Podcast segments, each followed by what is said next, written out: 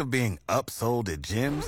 My guy, you're currently a base member. For $90 more, I can upgrade you to our Shred membership. For 130 more, you'll be a Swole member. And for just $300 more, you'll reach Sweat Platinum.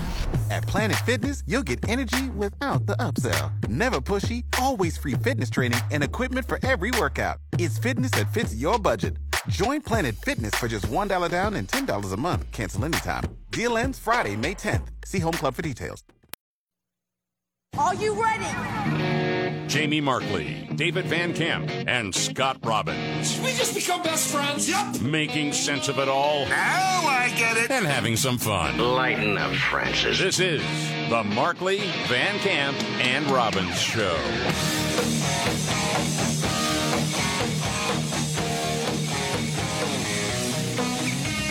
All right, let's do it. The Markley Van Camp and Robbins Show.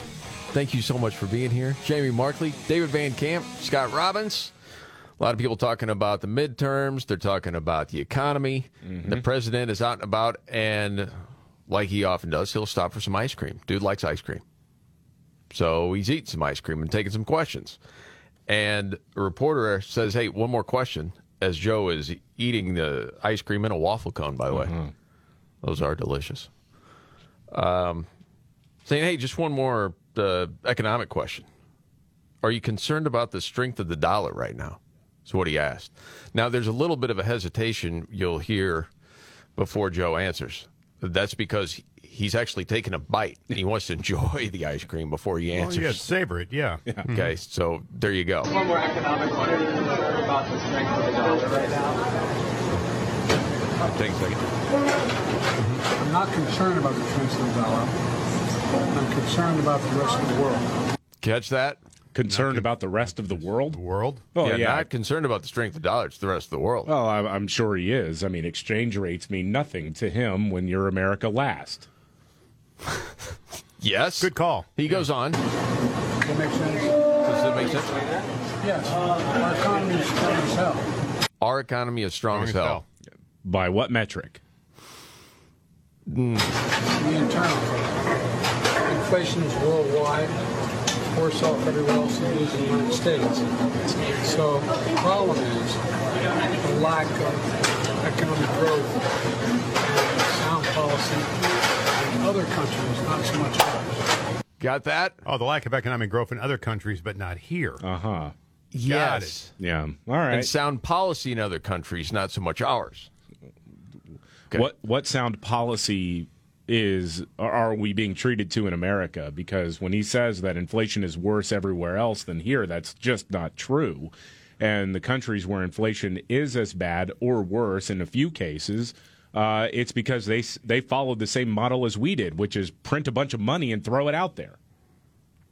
That's what I wanted to ask is if we didn't, as we were starting to recover, if we wouldn't have printed a bunch of cash and gave it away to people, and if we would have continued to be energy independent, would we be in the situation we are right now with the economy? No, we're not. I, we'd be seeing some probably because it is you know the the global economic model that we are all living in. I mean, we would probably feel the effects. I mean, certainly when China is shutting down major shipping mm-hmm. ports and whatnot in their pursuit of COVID zero policy. Yeah, that would affect us, but it wouldn't be as bad as it is right now if we would just pump out and refine more oil and if we hadn't sent $2 trillion out into the economy when we didn't need to. Right. But it's a worldwide issue. So that's sort of the talking point there that we like got. the headline of the New York Post today, because the New York Post is usually kind of smarmy, but 401 KO, average retirement account down 25%. Yeah. Yes. But yeah, it's it's pretty brutal, man. Meanwhile, other stuff going on. Um, well, the Secretary of Transportation, when you're thinking about accomplishments from everything that's happened in the last year and a half or so, he he can't hardly even do it because there's so many, right? Right. Well, we we we've got historic inflation. Technically, we're in a recession. We're on the brink of war with Russia, maybe even China, and some of the, the biggest employers are looking at scaling back hiring if they haven't already done so. The layoffs are coming very soon. Um, but Transportation Secretary Pete Buttigieg says things are going well. And the jumping off point, just for some context here, is that the New York Times ran a piece that talked about how Democrats on the campaign trail right now aren't talking about the American Rescue Plan, the $2 trillion stimulus package that Joe Biden signed uh, not long after he took the presidency. Um, and the reason they're not talking about it is because everybody knows this is why we're experiencing so much inflation and so, why costs are rising so much in this country. Everybody knows that. So Democrats are running away from it. But anyway, he says, hey, things are going great. The reason people aren't talking about it is because we've just done so much good stuff that we can't list it all in a handy soundbite. anyway, here's what he said on ABC. All right. Go, howdy doody. We have our challenges right now, but uh, when the president took office, uh, we were facing an economy that was at risk of going into free fall. The American Rescue Plan stopped that. And I do think we run the risk because there have been so many accomplishments. Well, hold on, man. Seriously. I'm not shilling for anybody. We were already in recovery, weren't we? Yes. Yeah, by all indicators, and it, yes, it- absolutely. It, was because that states were opening back up, and this is what we People were were talking. going back to work. Right. When, when you had all these data geeks and nerds uh, in think tanks in D.C. and New York saying, well, will this be a V shaped recovery, a K shaped recovery? it's like me, this guy who got a degree in film school. Is looking around saying, "Well, yeah, it's it's probably going to be that V-shaped because we artificially killed off our own economy, and so as different states and economic engines therein start to get back to business, we'll probably be fine because there was nothing wrong with the under, underlying fundamentals of the economy. Right. Okay. Just want to make sure I didn't misremember or something, but go on, Pete. Right, the CHIPS Act that's bringing manufacturing back to the United States, uh, the PACT Act getting veterans the benefits they deserve, of course, the infrastructure bill, the Inflation Reduction Act. On top of that American Rescue Plan, uh, you know, in some ways, having achieved so much legislatively makes it uh, hard to talk about it all at once because there are just so many accomplishments. right, right, right. That dude, he is like the perfect shill oh, for yeah. a political party, isn't it? Oh yeah. I mean, That dude, what are the marching orders today? What do you want me to go out there and say? I'm, I bet he doesn't even fight it. He doesn't even say, listen, I can't go out there, do interviews, and say this load of crap that you're giving me to say. He just takes the notes and goes. I got to Oh, tell yeah. you, that's a new one, though. There's so much. You can't edit Stairway to Heaven. No, I mean he's you're right. He's the perfect shill because he he will just go out there with a smiley face, smiling face. Uh, He doesn't stumble over words the way that other people in this administration do, and part of that's because he has the benefit of having no soul. And so you can just go out there and repeat the talking points verbatim and look good doing it honestly i mean the performance i'll give that an a plus that was a really good performance it was all fake but you know Well, just again, from an acting when- standpoint with so many of these people, when it comes to career advancement, okay, you're right. It's no soul. It's I'll say whatever it is to get me to the next step. Mm-hmm. It's not for the good of the people. Give me a break. Speaking about not good for the people, okay. So as you know, if you've listened to this show before, we'll look at different morning news type shows to see what's being covered and to see how it's being portrayed to the American people. And Scott, you and I sometimes will check in on the Today Show. I look, it's like the second story. Mm-hmm. We're talking about a COVID scare coming this winter. Again. Yeah. Okay. And it's up to you, David. I mean, th- this thing goes on like two minutes, but they bring in the Pfizer CEO to talk about how you need boosters. of course Okay, just the, here's the setup. Now to a COVID warning ahead of the holiday season. Health officials say we could see another wave of infections this winter, and they're urging Americans to get those targeted boosters before Halloween. Well, one man- Okay, so if you just heard that and you're like, what would the reaction be from a lot of people you know, David? Eh, even the people who were most paranoid about covid is like we're we're kind of done with this Because it doesn't stop the transmission. Right. And e- even the people who are going to go get more boosters are just sort of like, okay, tell me when I can get the booster, and I, I don't need to be scared. You're not convincing anybody. Okay. Because you would think they're they're trying so hard to still make this a thing. Yeah. And they go on. One man who knows just how important those shots are is Pfizer's own CEO, Albert Bourla, Damn right who he does. had COVID not once, but twice just since August. Right. We sat down with CNBC anchor and New York Times columnist Andrew Ross Sorkin, who joins us now. Andrew, uh, let's play a little bit of that conversation. Interesting to see the head of Pfizer. Right. Okay. So they get into the conversation, right? They're like, okay, this is proof that it doesn't work. It's like, wait, a- wait a minute. We're gonna we're gonna bring in the guy who's made billions of dollars for his company Yes. selling this shot to tell you to take this shot after he's had his shots and got COVID twice in the last two months. Yes, but he's going to tell you why you need it. Okay.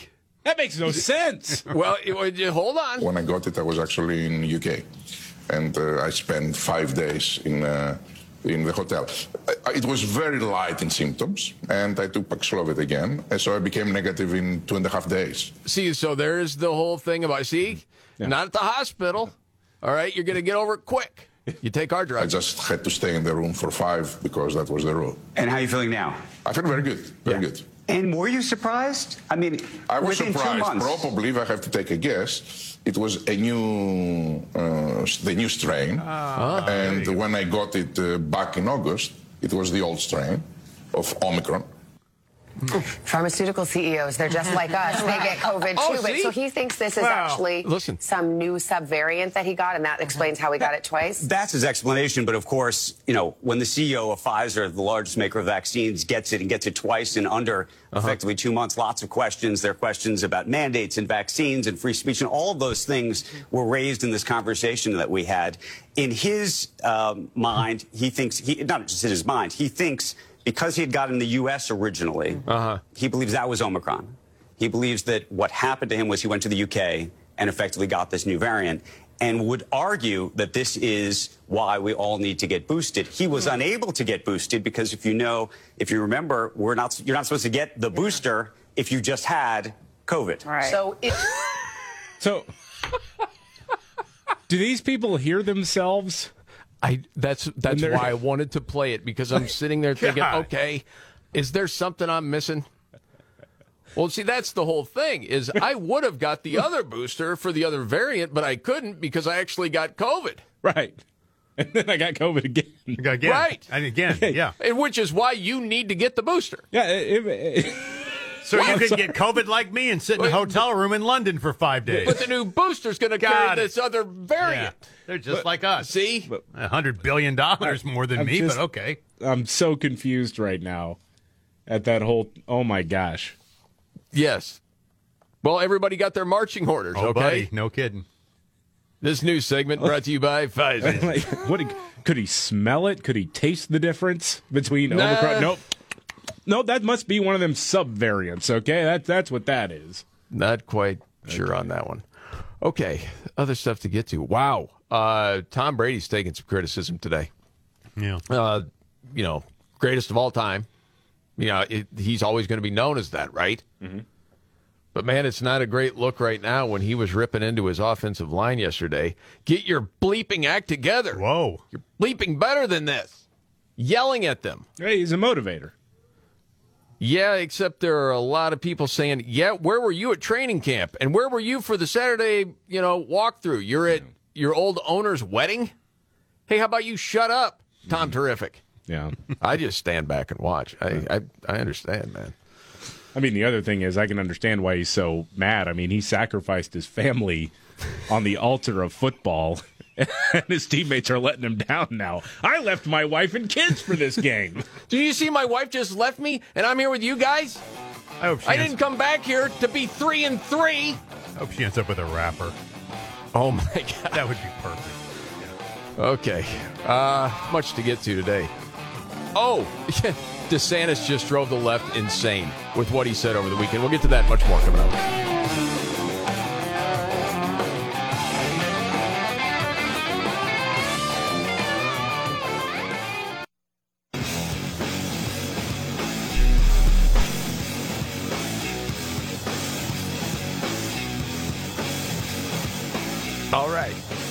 Markley Van Camp and Robbins Show.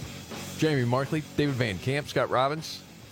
Florida Governor Ron DeSantis in the news a few times over the weekend. Very popular right now across the country, it seems.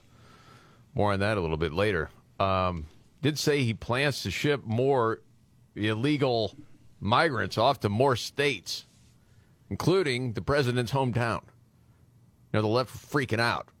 He sent the plane to Martha's Vineyard. And let's see, that was beyond the pale. Yeah. Human trafficking. Yes. It had the same themes as the Holocaust. that's right. I was trying to think of the most outrageous takes on that. Yeah, that's that's what John Berman on CNN actually said that. Yes. Um, let's see. Anti Christian. There are a lot of different things. Like, just insane. But he says, no, we're going to keep on doing it. Um, said roughly 100 migrants will be dispersed between uh, Illinois and Delaware. They're sanctuary places. Yeah, that's I mean, where they- they, are equipped to take in people. That's what they welcoming say. cities. They told us they've been lecturing us about that. Yeah. Um, the communications director for DeSantis said while Florida has all hands on deck responding to our catastrophic hurricane, the immigration relocation program remains active. So, yeah, I mean, in dealing with the hurricane still, Yeah. as that is now out of the news cycle, you'll see different stories where you're talking about hundreds, thousands of people. What are you going to do? Do you have the energy to rebuild? There are a lot of people over the age of 60 that have lost everything. Mm-hmm. So, what are you going to do? Are you just going to move back to other family in other states? Are you going to try to rebuild? There's a lot to figure out there. And taking in more people here illegally is not something that they really want or should do. Yeah. So there you go. Going to be shipping more off. Um, by the way, uh, saw the Candace Owens documentary Oh, you did see it. about Black Lives Matter. Oh, I haven't seen it yet. and and you know from covering what had happened all through George Floyd and then the reaction to it and then finding out things a little bit later and then of course where the Black Lives Matter money was actually going mm-hmm. I would say if you followed all that there may not be a whole lot of surprises but I would say you would have a different view of George Floyd than what you may already know. That's not to excuse anything he did, but there were people that were close to him that he lived with that were interviewed by Candace. And it just sort of gave you a different view. But the fact that no one from George Floyd's family went to visit either one of them or get any of his stuff at his home after he died is, well, head scratching. Yeah. Hmm. Well, they saw a cash cow out of it. You could say that, yes. They raked in mil- tens of millions of dollars, not only through donations, but because the city of Minneapolis gave them money. But it's odd because you saw George Floyd's brother that would go out and do interviews Yeah. all over the place, right? You would think that at some point he might want to talk to the people that George Floyd lived with the last couple of years of his life. Say, hey, man, tell me about my brother. How was he doing? What was going on?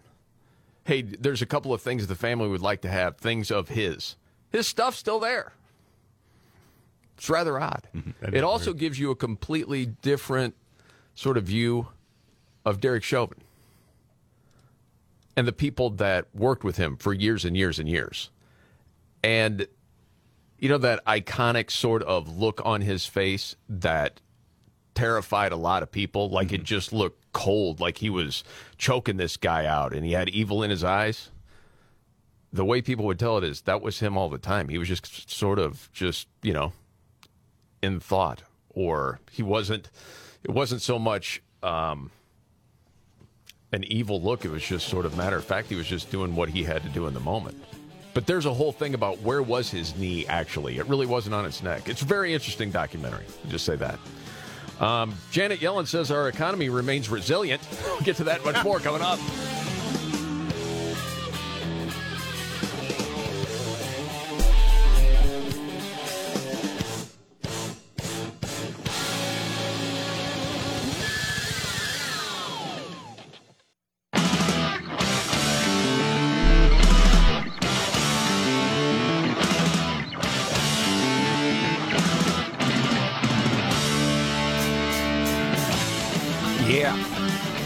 Van Camp and Robin Show.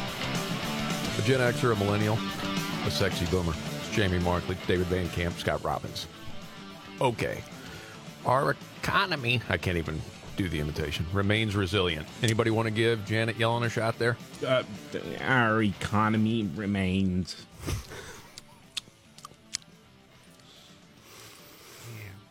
Resilient. Resilient. She's got that Werther's original that's in her. it's, it's in between her teeth and her gums, Right. like you know, like how uh, uh, how the dudes dip tobacco. It's like Right. that, but it's a Werther's original. It's caramel yeah. that she's got Yum, in there. yeah. It helps with the throat. She puts them in her purse. She keeps them in her purse Oh, at of all course, times. Yeah. Yes. yeah. Uh, last week, it was confirmed that inflation is still out of control by uh, federal data. Although, again, if you've gone grocery shopping anytime in the last month, you know that. Uh, Treasury Secretary uh, Janet Yellen has some good news, though, for people worried about paying their bills, things like that. Okay, good. We're taking strong action both in the United States and globally to contend with these headwinds. In the United States, our economy remains resilient, bolstered by President Biden's Ah. economic plan. like there is What? such a thing. What? What is I don't, that? Gosh dang it, man. I don't want to be disrespectful. I really don't. How does this happen? How does this person get in charge? I think we know. They're, they're acting like uh, the Miami Dolphins quarterback Tu- uh, Tua's doctors, you know, after he lost his way back to the huddle. Well, Tua's resilient, okay? I know he can't remember how to pronounce his own last name now, but, you know. Gosh, man. When they tell us how energetic Joe Biden is, Right. why he just runs circles around the youngest of the staff members. It remains resilient. And the last part again? Bolstered by President Biden's economic Golly. plan. Holy smoke! His economic plan got us in this crap hole. People realize that in the polling, they see it that Biden owns this economy. It is what it is. And Janet, what was it that she couldn't remember? Someone had to explain to her. She didn't understand the supply chain issue Right. and admitted it. Mm-hmm. Went on CNN. Didn't understand it at the time. well, that's your job. She's actually started freezing her Werther's originals to make sure they last longer. it's tough out there for everybody. I hadn't thought about Werther's Originals, alone. I either. but gosh dang, that's funny. Struck me as very funny. Yes. Okay, so you got to laugh through some of this stuff. You gotta. Um, who is topping the list of favorable politicians Oh. in this Harvard Harris poll? This is why there is this singular focus on the part of the media, pretty much about uh, January 6th. Oh, the day America almost fell. Donald Trump and Mike Pence. According to Harvard Harris, their recent poll, top the most favored political figures in America. No way. Yep. So Donald Trump, it's kind of a wash at 47 and 47. Uh, Thank you. yeah, percent approval. Uh, Mike Pence is a little bit over uh, on the plus side, at least uh, 44% to 40%. He's 4% uh, percent over uh, in terms of favorability. Joe Biden comes in third place at negative 8. Holy smokes. Okay. I want to make sure, man. I saw a completely different version of this story. Mm-hmm. The version I saw, it had DeSantis at the top. Well, it, it depends on how you break down the numbers because it gets a little bit wobbly because there are a lot of people who don't know who some of these other politicians are, and that skews it. When you just look at net favorability, uh, DeSantis is on top at plus six. Okay. Then it goes Mike Pence at plus four. And he's ahead of Trump. Oh, yeah. But but the numbers are 39% to uh, 33%. And so there's a lot of don't know, no opinion out there with that. Got it. Okay, so if you're just taking about raw positivity, that's DeSantis. Yeah. But you have to meet a threshold of people being familiar with Yeah, that person. basically, yeah. Okay. So why, if knowing that, if Pence, uh, at least in you know some of this, is more popular than Trump. Why do you think that is? Well, it's the net favorability that's a little bit higher, and I think it's because one, there are more people who don't know who aren't going to weigh in one way or the Right. other. They may not really know who he is or know a lot about him, even though he's Mhm. vice president for uh, for four years. Uh, but also because he actually that's also the blessing in that is that he kept his head down and did what he needed to do. Yeah. The, th- at the same time, man, there were a lot of Trump supporters totally ticked off at him. I know. But have they forgiven him, or do they still hold him responsible for not carrying out whatever on January 6th? I, I think that's a fairly small percentage. I do too. Of Trump voters who are like who thought that Mike Pence could magically go in there and stop the election from being certified and being legally enacted. Yeah. Um. So I, I, I mean, the people who think that that Mike Pence actually could have somehow stopped the election from from happening or from taking, uh, I think that's a very small percentage. And I think that yeah, they'll never forgive Mike Pence.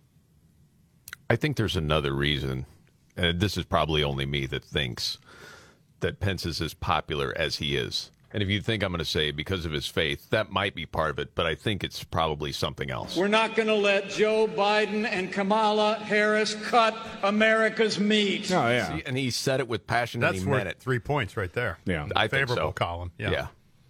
Yeah, they tried that, you know, impossible meat or whatever it is, and they didn't like it. They knew Pence had it right from the get go. So I think that's one of the reasons they like him. Uh, Obama talking about Democrats being buzzkills. What's this Yeah. all about, David? Well, he was on the uh, Pod Save America podcast, hosted by his former underlings, and anyway, he showed up Oh, on there. goodness Uh, gracious! Yeah, it's it's a cavalcade of insufferability. Um, he said the way Democrats talk right now, though, needs to change. Okay. Oh, that's part of the problem. Yeah. the way Democrats present themselves. Okay, you know, not not being a buzzkill, right? Uh, you know, That's a lesson for the Democratic Yeah, Party. and, and sometimes Democrats are. You know, people just want to not feel as if uh, they are walking on eggshells, uh, and and and they want some acknowledgement that life is messy, right? And and and that attitude, I think. Uh, of just being a little more real and a little more grounded is, is something that I think makes a, goes a long way in in counteracting what is a systematic what um, this the, the systematic propaganda that I think is being pumped out by Fox News and all these other outlets all the time. okay. I don't even know what that means. Is it don't be so preachy? Yeah, but but I also think it's the tried and true Obama model of tell people what you what they want to hear and then just do whatever you want to do. Just lie to people. Yeah, I think so. I, part of it, when he says, you know, Democrats are a buzzkill and people are walking on eggshells, they're afraid they're going to say the wrong thing and someone else would take offense, right? I think that's what he's getting at. And at the same time, all I can think of is the way he would lecture Republicans, like you should be focused on this. You remember this? you know, the Republican Party would uh, be engaged in a significant d- debate about uh, how are we going to deal with the economy and what are we going to do about climate change and what are we going to do about Well, and those things have been talked about. Yeah. And mistakes that were being made with the economy and how you can, you know, try to get away from fossil fuels, but you go that route, it's going to take a long time and it should be done very gradually, right? The, the Republicans have talked about that. But then he went on to say, lo and behold, the, the single most uh, important issue to them apparently right now is critical race theory. Who knew that that, that was the threat to our republic? But yeah, all you people that think that's like a threat. No, people care about their kids and how they're educated. Maybe they don't want to be told that they're evil from birth and there's nothing they can do about it because of the color of their skin. Or that a kid with a different color of skin is oppressed and he's never going to win. He doesn't even hardly have a chance. Plus, the fact you forced this on us. Absolutely. It's not like it was created by them. You know, come on, man, shut up. Or when he says education is a culture war distraction. Right. Or you know what? Maybe talk to your wife about her race hustling ways with all this nonsense. I, like so many parents of black kids, have to that the whole- the, the, the innocent act of getting a license puts fear in our hearts. Um, Come, really? So I think I think we have to talk about it more, and we have to ask our our fellow citizens to listen a bit more. Yeah, you're not listening, okay? Barack, you better let her know she's being a little bit of a buzzkill there, dude. Right. Good luck with that one. Well, the other thing is, I think this really speaks to what the Democratic Party at the top really sees as their biggest problem with his messaging and not results. It's it, they're obsessed with the way things look, the way things sound, the way things feel, and not what the actual results are. So right now, you've got insufferable uh, qualities about the way in which you speak to people, which yes, that Mhm. does hamper. But the thing is, the polling is upside down not because of presentation, but because people don't like the results. Yep. Well, the the race hustling should stop. I agree. Jeez. Hey, did you see this story? Ghislaine Maxwell from prison saying, "I feel so bad for Prince Andrew." Oh, see that. Go ahead, David. Lay this whole thing out. Okay, so we all know that the Queen of England, God rest her soul, is the one who had Jeffrey Epstein killed. See, I don't know that because oh, come on, yeah, it- come on, it was the Queen of England. That- I, I I don't think so. I think it could have been the Clinton people. but whatever. They don't have that kind of pull, man. I'm telling you, they don't have that kind of pull. Uh, the Queen of England does, or did. Uh, anyway, the royal family uh, got caught up in the Epstein, you know, global pedophile ring because Prince Andrew was a part of it. And, you know, he said he denied it on the basis that, well, th- his victim said that he was sweating, and he claims that at the time he couldn't sweat or whatever. Yes. Now, Ghislaine Maxwell, Jeffrey Epstein's madam, is in prison. And she's saying she feels bad for Prince Andrew. I guarantee you, because she wants to make sure she's sending the message to the royal family don't have me killed. I'm not going to talk about you. Apparently, she was quoted as saying, I feel so bad for him. I follow what's happening to him. That's what she told filmmaker Daphne Barak, according to the story. Mm-hmm. Said, I accept that this friendship could not survive my conviction. He's paying such a price for the association. I consider him a dear friend. I care about him. I don't have an expectation, you know, as far as being friends with people after her prison term, especially Prince Andrew. People who I've been friends with and very close friends with, I can't think about what they will do or not do. Hmm. Very interesting. Well, th- this is actually a pretty remarkable turn of events because it's the first time that somebody has put out a sob story in an effort to stop from getting choked up.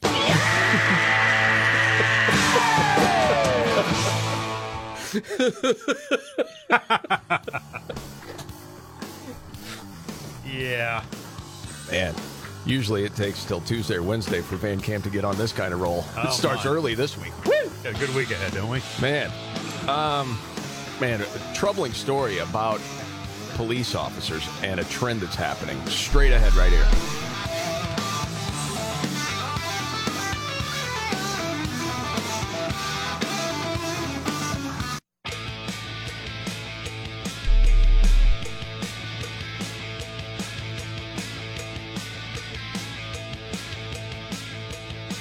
Markley Van Camp and Robbins Show.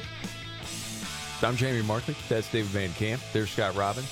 I look up at the Fox News monitor. I hadn't seen the video of these protesters in Scotland just opening up like cartons of milk and dumping them on the floor. Yeah. The animal rights oh, nuts. Oh yeah, yeah, the animal rights nuts, and everybody's standing around watching it. They have milk everywhere. I know, but these people, I, I don't understand. They've got their phones out, they're filming it. Nobody's, and, and it, look, there's two people there. Bring the cops in. Just- round them up. Take them. Publicly cane them.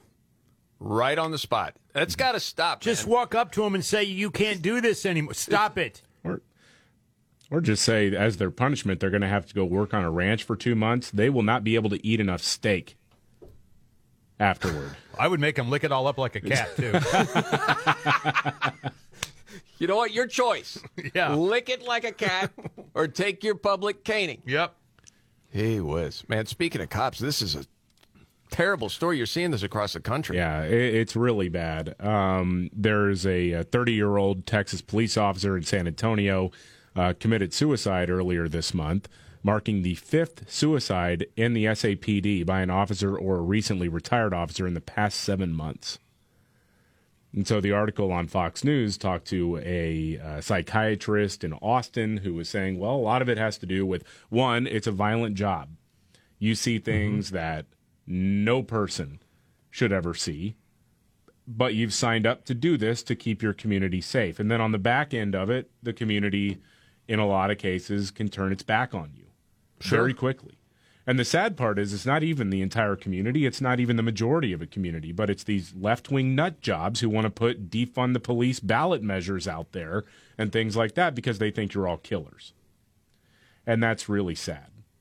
But this is going on all over the country, and it's because of what we've seen the last couple of years rising crime rates, and the entire step of the way, uh, we've been told that the police are the bad guys in the whole situation. Well, in any in any business in any career you're going to run into people that are jerks mm-hmm.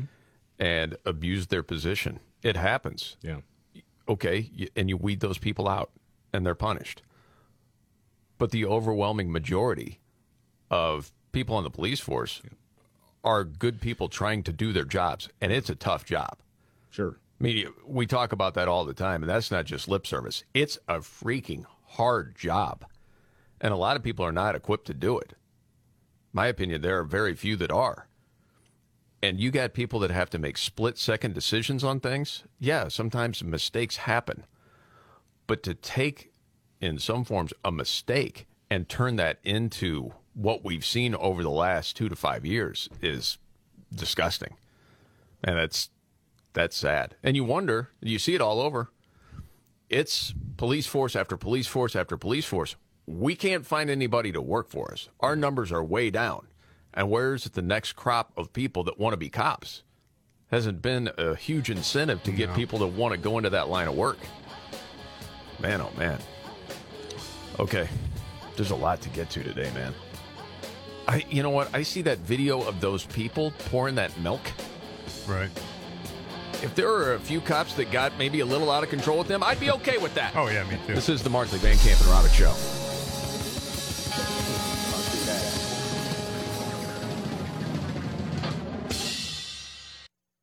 Are you ready? Jamie Markley, David Van Camp, and Scott Robbins. We just become best friends, yep. Making sense of it all. Now I get it. And having some fun. Lighten up, Francis. This is the Markley, Van Camp, and Robbins Show.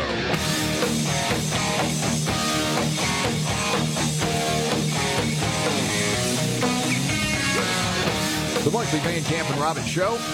Jamie Markley, David Van Camp, Scott Robbins. Okay, we can't turn back from economic progress. I see that as the headline of this story.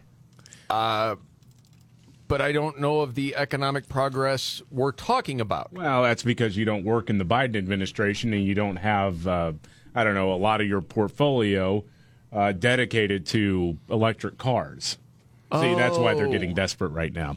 I uh, gotcha. Transportation Secretary Pete Buttigieg says the president's getting ready to take some sort of action against inflation and rising energy prices. Here's what he said on ABC. Okay. As you have seen uh, throughout this year, he's taken a number of steps, everything from flexibility on ethanol to uh, the release from the Strategic Oil Reserve. Oh, it'd be huge. Yes, that has really pulled the lever, hasn't it? To try to create a little bit of breathing room for families that are paying too much at the pump. Uh, well, he tried and failed. They talk a lot about breathing room, don't they? They do. Mm-hmm. Better find another tool in the toolbox. No uh, also, drawing attention to the fact that you've got uh, a lot of corporations that are wildly profitable right now, and what seems to be a larger than usual spread uh, between wholesale oil prices and what we're paying at the pump for gasoline. How about the electric car industry that you're benefiting from there, Pete? How about somebody taking responsibility? How about somebody saying, you know what, we were wrong about this? Not going to happen. I mean, you can't you, do that. You got an election less than a month away. No doubt and a lot of investments from electric vehicles and clean energy, Scott. This is part of a bigger focus that the president has sustained throughout this year on fighting inflation and creating more of that breathing room for American families, which is part of why achievements like the Inflation Reduction Act, lowering the cost of health care, lowering the cost of energy for American families, it's why that's so important and it's why we can't turn back on the progress that's been made. Fighting it? It's like a boxer that takes a dive in the first round. Oh, yeah, okay, I'm, in, ah, I'm done. done. Uncle. Gee Doing everything, every tool in the toolbox, toolbox All the pulling every are being lever. pulled. Yeah. What a shill that guy is. He'll say anything they give him to say. Oh, yeah. Before he goes out there. Stick to those talking points. Good job, Pete. Meanwhile, you you bring this in, David, I promise, just to infuriate Scott or I or anyone listening. Yeah. No, I I I, I, I like to do this from time But to time. we should know that this has happened again. Yeah, Dr. Anthony Fauci has started his farewell tour with an interview on ABC News. And the topic of school closures came up. And he got mad at the suggestion that he had anything to do with that. Oh, God. Okay. I'll let you go first, Scott. They always come back and say Fauci was responsible for closing schools. I had nothing Yeah. to do. I mean, you're- I mean, you're- let's you're- get down to the facts. You're, you're not the head of a school board, but, Exactly. but, but a lot of schools were were closed. A lot of there was a lot of remote learning. and Right. It went on for, for in some in some jurisdictions for the better part of two years. Right, Exactly. And exactly. we've seen the impact. We've seen what's happened in terms of lower reading scores, lower math scores. I mean, who knows the psychological impact? I mean, it was a steep cost. It was. The most important thing is to protect the children. well, you did. It's plausible deniability. I mean, is that what we're going with Yeah. here? Now, He told everybody to trust him. Yeah. and- everybody and- trust me. Follow the science. And here are the guidelines. I'm suggesting. I'm not telling you what to do, but here's what I would do. Not me. Yeah. This guy. Not me. No, yeah. I mean, I mean, Okay, he, and don't attack me. You're really attacking not only Dr. Anthony Fauci, you're attacking science. Oh, yes.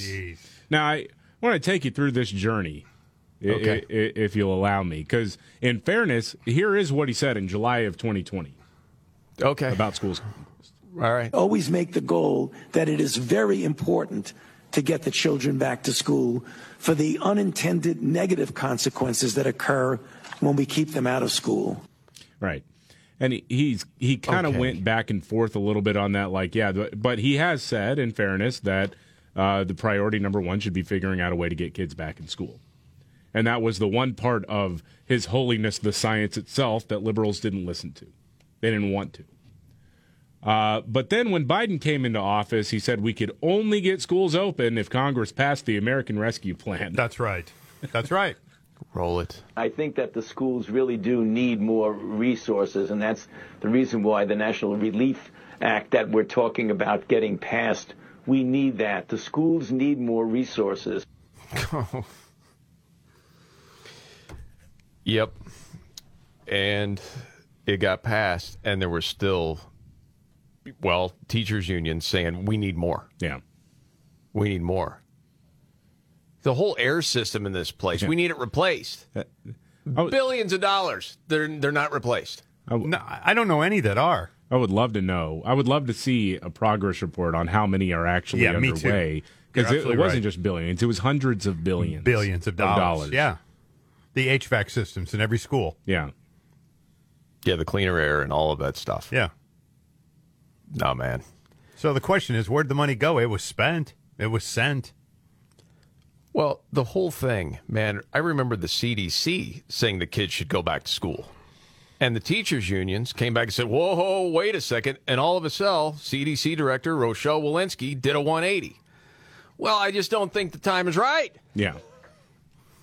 Got to keep the children safe and the teachers, too. I mean, he but had. they he knew had- the numbers. They Yes. knew how much risk kids were really at, and it was very little. And they knew it. And even, what was it? This past summer, he was talking about kids might have to mask again. Yes. Knowing the mask did very little good, especially in school. Can't wait for that guy to get out, and I hope everything is found out about him. Oh no, they nobody cares. No, it'll The It'll you go can't away. stop me from hoping, David. I know. i I'm said I hope everything comes out. I'm here to be a dream killer here. Uh, I know you are. There are a lot of Republicans who are going to talk a big game, and they're not going to do anything. I hope you're wrong. I really do. We'll see. I just remember going to my granddaughter's high school band concert. I, I, I clearly, I'll never forget this. I know. Walked into a gymnasium full of people with masks on. The, the kids are all sitting down there with masks on, little holes cut in the mouth so they can play their freaking instruments. Yes. I'm looking at this going, what's happening? What's going on here? Well, there's this is things. insanity. But every single, uh, uh, they weren't the only school doing that. Well, no. The one video that I remember that was being showed was in the band. There was kids in individual pods. Yeah. Yeah. Playing, which was a joke. Like Spinal Tap, the pods they were in. When Yes. yeah, yes, like the movie. Yeah, Yes. One guy Well, with you were the also talking.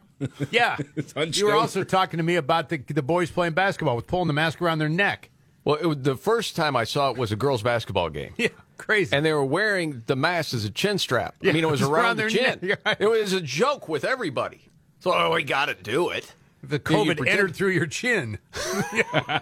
they were they were protected then. Oh, yeah, like you're right, but nobody was everybody do- knew. nobody was doing it.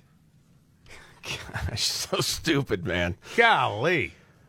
Okay, uh, what's up next? Oh, a fact check, David. What's Yeah. the fact check on? Oh, Reuters uh, wants to fact check after the audio that came out last week in the European Union Parliament, where Oh, okay. a representative of Pfizer was asked, "Hey, did you guys prove that this COVID vaccine would actually stop the transmission of COVID?" And she says, "Well, no, we didn't test for that."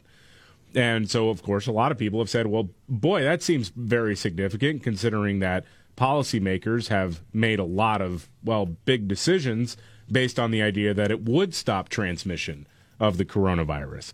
So, from Reuters, social media users are circulating video clips of testimony by a Pfizer executive who is said to have admitted that the company and its partner did not test whether their mRNA based COVID 19 vaccine reduced transmission prior to rolling it out, which is something the companies were not required to do for initial regulatory approval, nor did they claim to have done.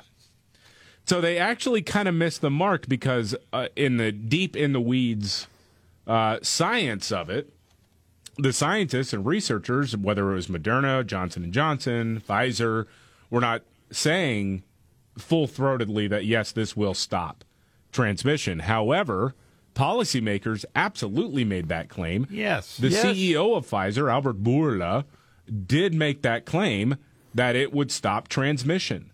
And they did lie. And anyway, here's a handy little montage again to remind you. I'm not making this up.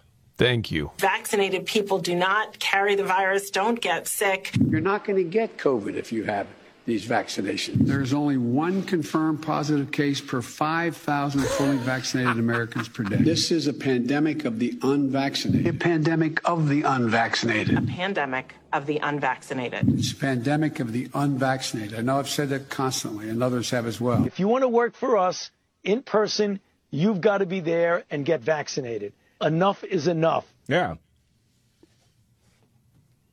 God, that makes me so, angry. So nobody is out there saying, yeah, the researchers at Pfizer lied. No, we're saying that the people who were making decisions that impacted everyone's lives lied. Well, and to say that you wouldn't, you know, pass it on, you wouldn't get it, right? Mm-hmm. Say, well, th- yeah, they didn't, they didn't, they didn't say that. Again, man, when you have the CEO of the company, yeah, out there saying this is what's going to happen, well, okay, you you are, man. You're what technically not lying, but you're leading everyone to believe something that's not true. Yeah. Okay, whatever you want to call it. All right. That's BS. And you knew exactly what you were doing. And I hope people don't forget. I hope Rand Paul doesn't forget. You know, after the midterms. Okay, I guess we haven't hit this yet. We should probably talk about it. Um, if you haven't seen the video, uh, Joe Biden was playing the role of Creepy Joe again over the weekend. Gosh, why does he More do this? sniffing? Well, it. I, I didn't catch any sniffing. Did you, David? No, I did not.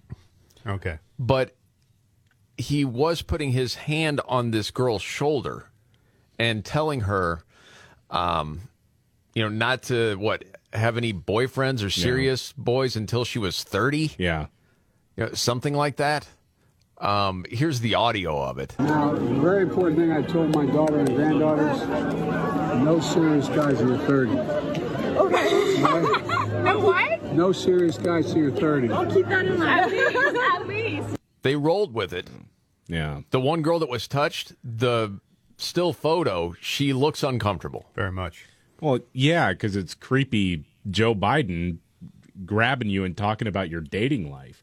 Which, by the way, having a man in a position of power, Thank you. physically controlling a young lady and telling her how she should or should not act around members of the opposite sex. Mm-hmm. All I got to say is Handmaid's Tale. Ah! the patriarchy is alive and well. Joe Biden's trying to control women's bodies. You know he smells like Aqua Velva too. Oh golly, you know that. How many times has that guy been told, just don't touch women, just don't touch them, and don't touch kids? He Yeah. may listen, man. He may not mean anything by it. That's just the way he was. But he was talked to about this. Remember on the campaign trail, they made this into a big deal. He's always all touchy and feely. He's like, I'll try to change, but this is the way I've always been. Dude, mm-hmm. Somebody stop him from pawing. Just keep your hands off. That's why they call him the Rust Belt Rubber or the Pennsylvania Palmer, the Scranton Sniffer. I mean, I understand. it's hard to get all three on the same T-shirt. Buy all three T-shirts. By the way, what is that supposed to mean to no serious guys until 30? Who knows? Oh yeah, just just have friends with benefits until you're like 28 or 9. Then start looking. Yeah, just go mean? around until you're 30. All right. Uh, people really do like the police, really? We'll get to that and much more coming up.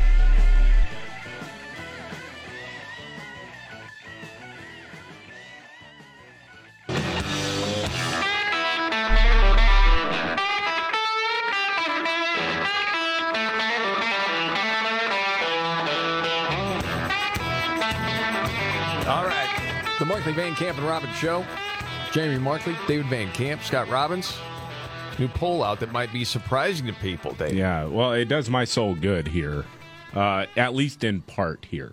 Uh, but it's a Harvard Harris poll, and they talked about the favorability, or they asked people about the favorability of different institutions.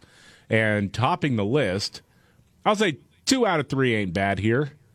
Uh, topping the list, U.S. military and police. Amazon is actually number two. That still kind of depresses me, but at least I mean Yeah. Amazon functions, right? I mean, it, it's something that you you click to order something and you'll get it soon. So I get why people trust it, why people have a favorable opinion of that. But yeah, um, right now, uh, police, just generically, police have a plus 45 favorability rating, which is Wow. really. We don't want no more police. Yeah. Is that clear? Somebody Uh, better tell Cori Bush. Favorability of Black Lives Matter, on the other hand, uh, 44%. They haven't seen the Candace Owens I documentary was yet. just I was just going to say that. Yeah, you're right. No, even the trailer they haven't seen. Follow the money and tell me you still have a positive opinion of Black Lives Matter. Golly, man. Yeah, that's something. Uh, other news Kanye West bought Parler? Yeah, remember that it was supposed to be, you know, this free speech platform uh, as a sort of counter programming to Twitter. Um, and it, it got nuked early on because uh, Amazon Web Services actually took down the site. They're They had- canceling everything at the time. Yeah, they they so they had to find an independent web hosting service for the to keep the social media platform alive. But yeah, apparently Ye, uh, formerly known as Kanye West, is going to be purchasing Parler, which I think that's kind of a win-win. I mean, we'll see what what Kanye has to do with it. Um, but you know that the people who are running Parler uh, just wanted to get it off their plate, get it off the books. And if Kanye's going to buy it, who cares? I would say that's probably right. I mean, that thing was on fire. It was the number one download for Yeah. like three weeks in a row from the App Store. A lot of people joining, and then man, as soon as Amazon pulled the plug, and they tried to fight it best they could. Yeah, it was tough after that. And with Ye, you know, there's a big conversation going on in conservative circles because anytime there is a popular figure, you know, in culture that speaks with something that conservatives agree with, they want to amplify what that person's saying. But sometimes there's a difference between amplifying what someone's saying and then the actual person. Because with Kanye, then the next thing you know, it's all this anti Semitic stuff. Yeah. And I, I was reading part of what he said. I was trying to make heads or tails of it, and honestly, I couldn't do it. So, you know, that story oh, Well, continues you want to take a dance on. with the zany. That's the way it goes. This is the Markley Van Camp and Robbins show. Biggest story of the day, David, would be what on this Monday? Man, there's a lot. I, I think the biggest story of the day for me is that there are still people in the White House trying to put lipstick on the pig that is our economy, saying, uh, I mean, Pete Buttigieg, to me, that's one of the funniest things. Is Pete Buttigieg, transportation secretary, saying, "Hey, you know, you know why Democrats aren't talking about the American Rescue Plan? You know that two trillion dollar giveaway that uh, is is kind of responsible for a lot of the inflation that we got going on right now." They don't want to talk about it because there are so many accomplishments under President Biden. They just don't have time. what a shill, that dude. Okay, um, big race in Pennsylvania with John Fetterman. Audio you gotta hear straight ahead.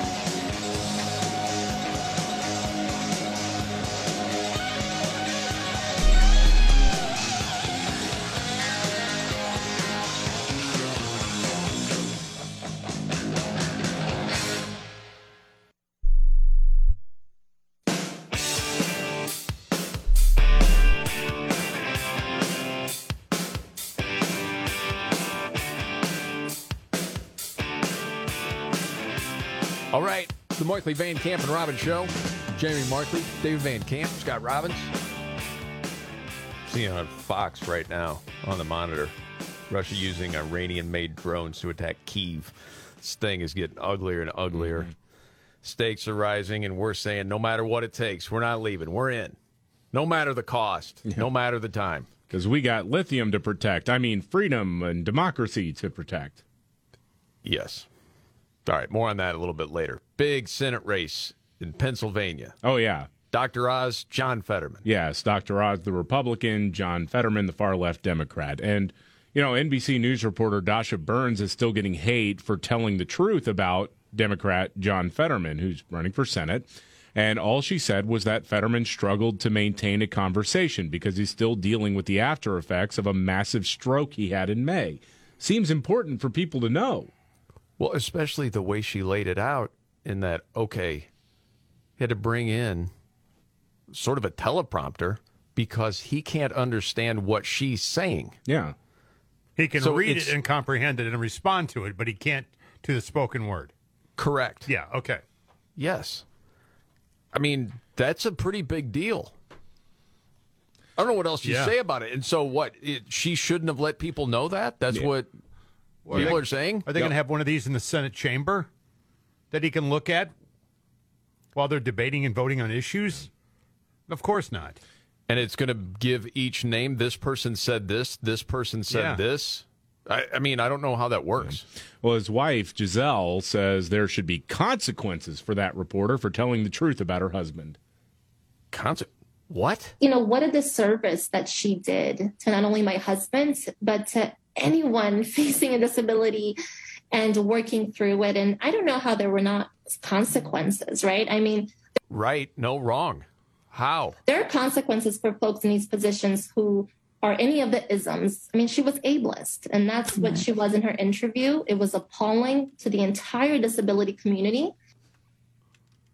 Okay. Come on, man. Golly, Stop it. Again, what a few years a difference could make, huh? And you brought up that race in Illinois years ago. Yeah, Mark With- Kirk. Yeah. Lost because, well, he had had a stroke. Yes. And the Chicago Tribune actually came out and said that's the reason we're not endorsing him.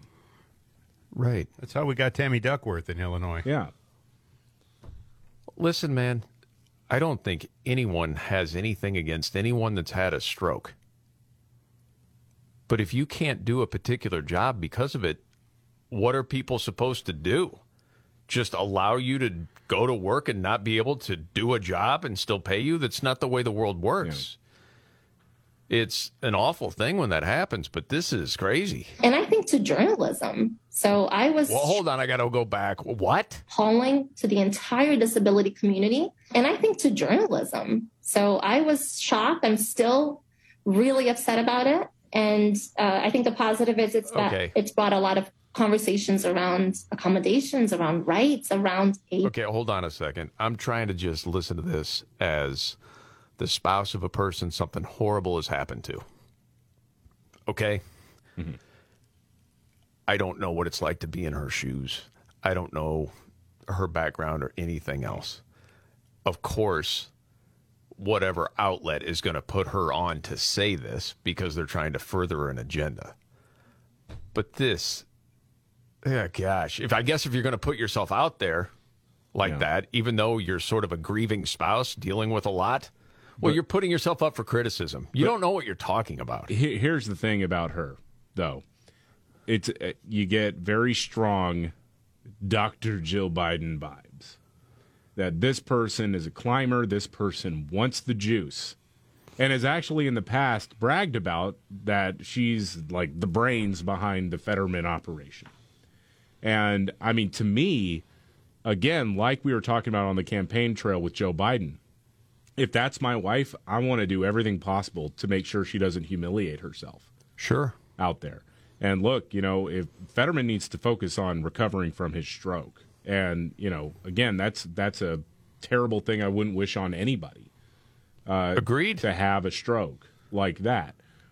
But this is a different conversation, right? We're not we're not not nobody's making fun of him because he just has problems hearing things. The concern is what does that mean when you are in the United States Senate, which is a very exclusive club and a 6-year long term. What does this mean moving forward? That's a legitimate question. Yes, and the thing is for people, it's one thing to be in the position he's in, but when he goes out and then makes crazy statements himself, Yeah. when he knows what he's saying, then you're like, okay, listen, dude, you can't do the job. You're out there saying stuff like, The Eagles are so much better than the Eagles. Right. What? The Eagles are so much better than the Well, Eagles. You know, I can tell you right now, coming from someone who was unable to do a job and was fired and let go, I couldn't be on this show anymore. Right. Because I couldn't speak and I couldn't put a sentence together. Yeah. I couldn't sit there and ring a bell and get paid for it. There's certain things you got to be able to do if you have a particular sort of job, right? Correct. Yes. I mean, this, yeah, it sucks, but what are you going to, I wasn't claiming, well, you're discriminating against my disability. Look, man, I had to get better. So does he. Nothing says he can't run again when he's capable of running again. Yes, or go on Sunday Night Football and make the picks before the game. Eagles. Right, or you right. can do that. Okay. Yes. But good golly, man, if we're going to equate this with somebody who needs a ramp to get in on a wheelchair, that's, That's ridiculous. Well, his wife goes on. ableism, right? I mean, ableism was trending on Twitter. It just shows there's so oh, much. well, it oh, must be so that's true then. then. That's it. It's trending on Twitter. Okay. Okay. Done. But these networks have to take accountability, right? Like, where is your training? Right. um, Your it, training. it was appalling to see. Who are you? Yeah, exactly. All right, see, and then any sort of compassion I have starts to fly right out the window. Well, you know, you, you played that older clip of him saying the Eagles are so much better than the Eagles. I mean, he hit the campaign trail again talking about abortion. Yeah. And, I mean, listen to him. Okay. Abortion rights deserve to every woman, regardless of where straight, excuse me, what state that you live. Yeah. Okay. I think he's saying abortion rights uh, should be available to women in any state. Yeah. But it's What did he abortion actually rights. say? abortion rights deserve to every woman, regardless of where straight. Yes, that was the original sentence. Yeah, it's problematic. We're having a conversation about whether or not this guy can be a senator. His wife says so, and she went on. It, it was appalling to see. And you see that in schools, you see that with young children. Oh, see, here we you don't expect to see it at this level. And, you know, I haven't heard an apology. It hasn't come. I am hopeful that, you know, they will reflect and see that they did an incredible disservice to all Americans. Okay. No, I mean, listen, th- this is the same campaign. This is why I also don't have any s- sympathy for Gisele in this case, and really John Fetterman. Not because of the stroke thing, but because his his being a horrible human being is a pre-existing condition. All right, that existed before he Agreed. had the stroke. But when they're talking about compassion and all of this, and blah, blah, dude, this is the same campaign that is calling out a Muslim doctor and saying that he's could not possibly be loyal to the United States of America because, well, he had dual citizenship with Turkey. It's not only Islamophobic, but it's xenophobic as well. Wow. Well, when you're on the left, you can pick and choose whenever you want, and then have excuses to back it up. Just part of the deal. Okay, other news out there. Um, oh, and I saw this in a poll: top lifestyle changes we never follow through with.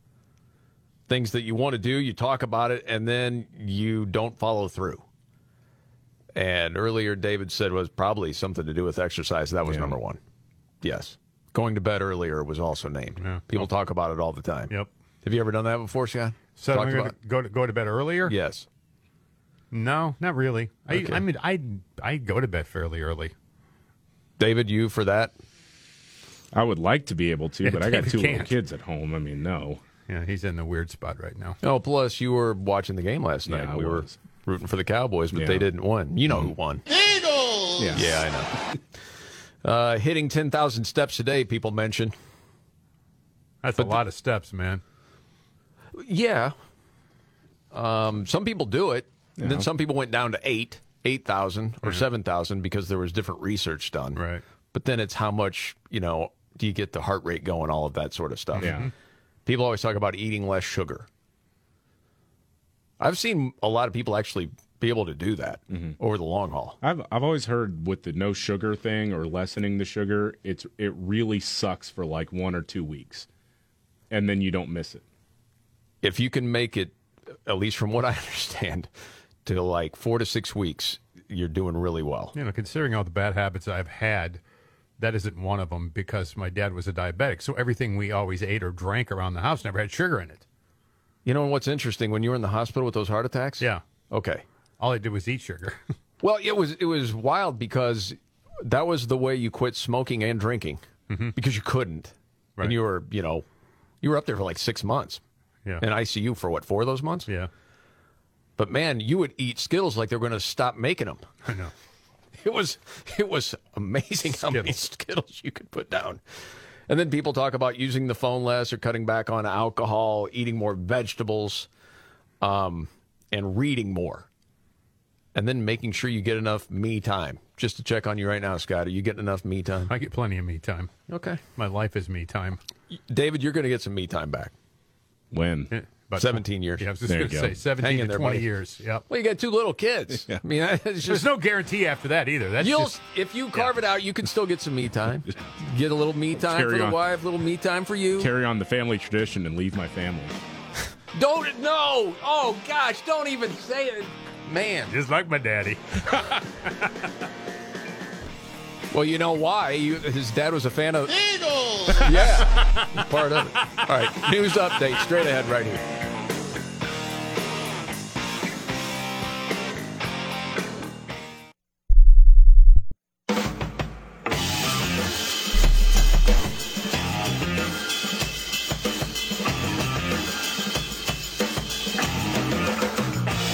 The Markley Van Camp and Robbins Show.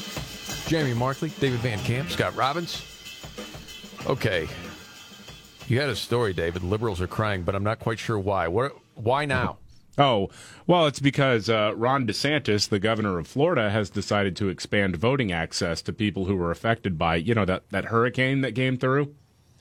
So he's Yes. looking at the most affected counties in southwest Florida and said, okay, we're going to uh, make it a little bit easier for you to send in a ballot. Obviously, you've lost a lot of things. There's a mm-hmm. new executive order that came down, and now liberals are freaking out about it because they're like, we, these are heavily Republican areas. Golly, yeah, as if these chodes didn't just say, yeah, just throw out the rule book during the pandemic election. We're not going to cheat. Come on. no. So yeah, he signed an emergency executive order that expanded mail-in ballot access and early voting availability to counties that were heavily damaged by the Category 4 hurricane. And people are upset and crying hypocrisy because like areas around Orlando, for example, which may have been affected but not as acutely, uh, were not getting the same considerations. And it's like, dude, look at the damage between the two regions of the state. Come on, Right. use a little common sense here. So DeSantis is saying, yeah, we're going to help you if you've lost everything. Maybe you're not even at your house anymore or even living in that region right now, but you are still eligible to vote, and we're going to try to help you accomplish this. Uh, Joy-Ann Reid, one of the dumbest and most racist people on television, tweeted out, It should surprise no one that Ron DeSantis, after failing the people of Lee and neighboring counties by not pushing for an evacuation in time to save their lives and homes from Hurricane Ian, Oh my goodness, still on that? is now piecing through the map, making post disaster voting easier only for Republicans. Well, no, there, there are Democrat voters in those regions as well who will benefit from this. I think DeSantis has made the point several times, and I think he's done it well. Where where was all the media? Right. In the Tampa area. Right. Well, Because the hurricane changed course. And those and those evacuation orders were not up to him. They were up to county officials and he's and he said and I, I like how he's gone about it. He's he said, "Look, I mean, I'm not going to sit here on Monday morning quarterback anybody's decisions. Of course, we're going to look at and see what could have been done differently or better for next time." But uh, no, I'm not going to sit here and, and attack anybody for for not issuing an order when pretty much everybody was thinking the the brunt of this storm was going to be further north. But It's just funny to me. Oh, this is awful. But yet you have people on the Democratic side, like Stacey Abrams, still saying you can't give out water. Right. People vote; they're thirsty. the Bible says you should give out water. But you know, it's actually How did she say that? Can we revisit There's that? some sort of What did she biblical say? phrase, yeah. It was something. It was like taking two or three biblical stories together and tying them up right. into a, the Georgia voting law. and an act of cruelty that the good Lord warned us about. if you read the Bible, there are at least two stories of making sure that we multiply loaves and water, that we create wine. I'm not talking about what we're going to drink. But the Bible has, is filled with parables about how we're supposed to feed and take care of one another. And yet, on the day when we are deciding our future, they have made it illegal to get water or food in line. Yeah. Dude, you You know what what what is already underway in the state What? of Georgia? What? Early voting. And Raphael Warnock went in and cast his ballot and there was not a line, no need for water. Which is weird because you, you, we were told that Georgia's voting law was like Jim Crow 2.0, so certainly it would be hard for Raphael Warnock as not only a senator running for reelection, but as a black man. You would think that if this were Jim Crow 2.0, he would have had some trouble today. And uh, he didn't.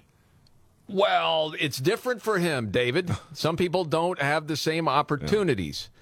And the lines are stretched out for miles. They're waiting in line already. What would the prophet Aquafina do? I don't know, but from his from his past, he could just run over people if he wanted to to get there. That's true. He did run over his wife.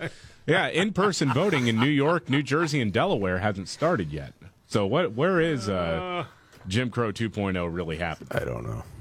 I don't know. Real quick, too. By the way, just to mention, why is it for our friends in Alaska, uh, Republicans there are calling on Mitch McConnell, uh, or actually Kentucky, the Kentucky GOP, to censure Mitch McConnell because he's interfering in the Alaskan Senate contest. Because you have the Republicans that have endorsed a candidate there, but you got Mitch putting all his money behind Lisa Murkowski. They're saying, hey, Mitch, knock, it off. No more water for you. What do you think of that? This is the Markley Van Camp and Robbins Show.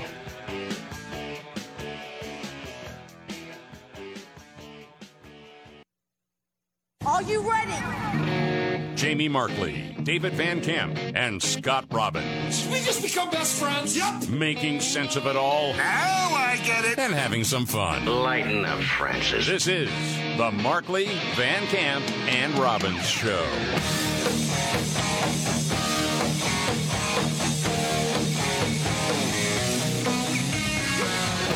The Markley Van Camp and Robbins Show. Thank you so much for being here. Jamie Markley, David Van Camp, Scott Robbins.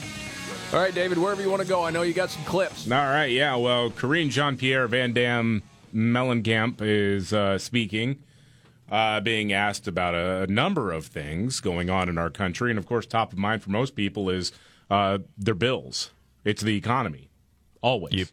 Because right now, people have taken a huge step backwards. If you've got a 401k, it's probably lost about 25% of its value now. Uh, this is a real problem. There, there are there are some serious issues going on in this country, and the White House doesn't really seem all that interested in really fixing it. They seem more interested in making sure that the right wheels get greased and they, the right investments for them start to pay off. I mean, look at credit card debt. Yeah, it, it keeps going up, and more people are taking out another credit card. You know, not to take vacation; it's to pay their monthly bills. Oh yeah, yeah. And the other thing to keep an eye on right now is Airbnb bookings are down significantly. I was I'm just sure. reading something about that this this week. So the Airbnb economy is a, a good uh, metric as far as how people are going to be spending money moving forward. People are kind of hoarding whatever cash they have because it's bad out there, and it, all indications show it's going to get worse. Yep. Uh, so anyway, Karine Jean Pierre, the White House press secretary, was asked uh, about like what the White House's plan to address this. What is the president calling for? Uh, it's Peter Doocy from Fox News asking the questions here. Have the president's economic advisors told him that the general consensus now is that the American Rescue Plan has contributed to inflation? Look, Secretary um, Yellen, who is incredibly well respected, as you know, in the uh, economic space, has Yeah, by by who is right? I mean, there are a lot of people, even even liberals, even people who worked in the Obama administration who know her. Yes, are like, yeah, you need to put her out to pasture. Yeah, there's nobody out. That's that's Yeah. a lie. Do they say that about other people that are well respected? Because usually, if someone's well well respected, you don't have to point that out to people. Yeah, no one's saying that about Warren Buffett. Nope. And he's like 150 years old. Yep. Uh, anyway, spoken to this, so I will leave her words uh, speak to that to the to, to the statement that you just made. Here's the thing. What the president has done, the issues that he has worked on, when you think about Medicare, we think about health care, you think about energy costs, you think about Inflation Reduction Act, uh, you think about the CHIPS Act, they are popular. They are popular with the American people. They understand. The American people understand what these pieces of legislation that, that we have worked so hard to get across the line, that are now law, is going to change, change the lives of American people. Now, is there work, is there work the question was when. yeah. Boy, isn't that isn't that a good question? It is a good question. Well, it's probably because you sold something to someone that thought they were getting one thing and got something completely Right. different. Oh, and even part of that American Rescue Plan, the two trillion dollar giveaway that was the first big piece of legislation that uh, Biden signed, was a lie because a lot of us who got what we thought were like stimulus checks for Oh, no. children. oh yeah, those no no no that was an advance on your taxes, which means you That's right. actually in in some cases I uh, had to actually pay pay that back. Absolutely, me too. Yeah. So No. hmm, that was a bait and switch, wasn't it? Yes, it was. Anyway, there's there's about 17 seconds more in this clip. There work is there work work to be done? There's always more work to be done, but we are making we are taking the steps to do that. Again, congressional Republicans they are doing nothing, absolutely nothing. They want to repeal. They want to take away the advances that we have made. Go ahead. What advances?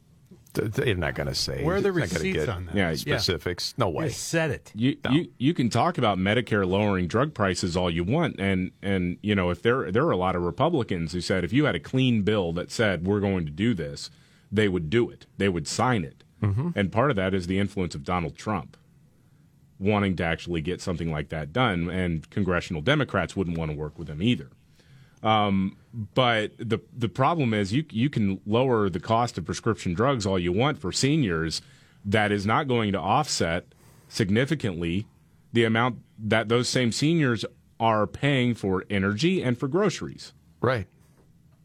Yeah, when she was talking about energy and what we've done with energy, and it's really popular. No, it's not. Right. Because people see what they're paying. Uh, it's so frustrating. It's frustrating. really popular with my six friends over lunch. we love it. Okay, did you want to have another clip from her too? Yeah, let, let, us just do one more here. Uh, it's about John Fetterman, the far left Democrat running for Senate out of Pennsylvania, Okay. who had a massive stroke back in May, uh, has trouble processing what he hears, and has trouble speaking. And so she was asked about that today about John Fetterman. Does does the president have any concerns about John Fetterman's health? All things considered, I mean, it, is actually kind of a, a big deal. Right. Okay. Uh, the president has found him to be an impressive individual, and uh, who is just as capable as who has been who's just as capable as always, and who is who's carrying out his office. He's currently the lieutenant governor of Pennsylvania, as we know, and he's doing that with great ability and heartfelt concern for the people of the Commonwealth. So yes, the president feels that he is he is very much capable of doing the job. Well, of course. Somebody like Biden's going to say, well, yeah, look at me. He's more than capable. Of course he is. No one not uh, done. The history books will note it. See? Yeah, Fetterman's fine. Are you kidding? True international average of pressure. Heck yeah, you can be the president. Jeez. Wow. What? I just think it's so.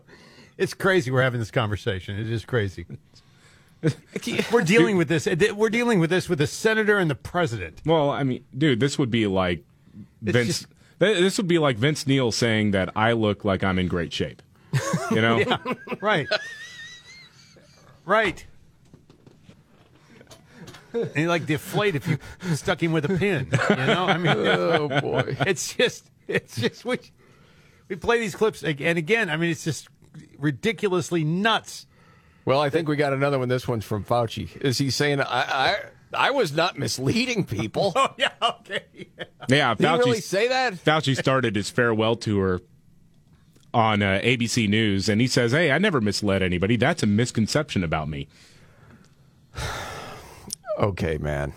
You know, I don't know how many Fauci clips that you actually want to get to. We could get to plenty after this. Go ahead and roll this, man. The misconception is that I was misleading people. You know, to say that I, who have been advisor to seven presidents and Oh, have boy. never, ever veered one way or the other from an ideological standpoint, for somebody to say that, you know, I'm Political. Yeah, political. I mean, that's completely crazy. Would you take back what you said about masks? Obviously, the guidance changed, but you were but you were very definitive. You said there's absolutely no reason for people to be wearing masks. Yeah, I mean, sure, if I had to do it over again, of course, I would have analyzed it a little bit better. W- Wait a second. You didn't mislead anyone. You told them not to waste their time on masks. And then it was, well, we got to have the mask. You were actually telling the truth in the beginning because you knew cloth mask would not do much. So you're like a half step behind in the misleading category. You got to come full circle. Am I missing something? Usually, there's a time limit on revisionist history. It's like you know, decades have to go by mm-hmm. before you start the revision of history. These guys do it in two months. Wow, man. It's just so frustrating Well, on with so the- many levels with that guy. with the mask thing too. And Jon Karl's such a hack because, I mean, Fauci publicly a few times has acknowledged that he did intentionally mislead people about masks because they wanted to make sure that the masks were available for healthcare workers. Yes. Yeah. Golly. But you know, we had all the research with the cloth masks. It's a different thing with the N95s. Remember all this? Mm-hmm. It's like at best 20% efficacy. And with kids, it's usually less because they wouldn't wear it the right way anyway. And it was just what? It was before school started this year. And this was from NBC5 in Chicago. Before we start talking about pulling back on them, let's get that dynamic of the virus in the community low enough so that we can feel safe in pulling back on the requirement for children to wear masks. Dude, and you knew that it was preventing learning from happening, especially in elementary school. You knew those stats. You still went about. "Well, I, I did at school. I had nothing to do. yes, you knew everyone was looking to you for the guidance. That's right. And throughout all of it. When people are vaccinated, they can feel safe that they are not going to get infected. Gosh, dang. Right, of course. That's what I. That's what finally broke people, like Megyn Kelly, and it was like You, Dr. Fauci. which is still one of my favorite clips. One day, and she just had enough. You, Dr. Fauci. Yeah, she spoke for millions when she said that. I mm-hmm. think. Oh, and the other thing, shaming people that didn't want to get vaccinated. Oh my God. You Oh, owe people an God. apology, you old jerk. If we had optimally implemented our vaccine program, those numbers would have been down. Those are many of them, not all of them. Many of them are unnecessary deaths because we have up to 60 million people in this country who are eligible to be vaccinated who've not gotten vaccinated. We've got to be doing better than that if we really want to get this thing over with. You unvaxxed cause people to die. You know, people lost their jobs, their livelihoods. Yeah. What's their repercussion now? You It's said it was yet. their fault that this thing was being passed around, and if we got the vaccine, we wouldn't get, which was a complete lie. You knew it then. Well, we'll see, man. Because as time goes on, uh, there's going to be more and more discovery of people that were actually injured from the vaccine. There's going to be more and more. Not to that's mention that, right? Oh my Yeah. goodness. Yeah, that's going to be a big thing. Uh, real quick, I don't know if you had heard this, but China has urged all of its citizens to evacuate Ukraine. That's not good. Uh oh. Good Yeah. buddies with Russia, you know. Mm-hmm. May have been tipped off to something.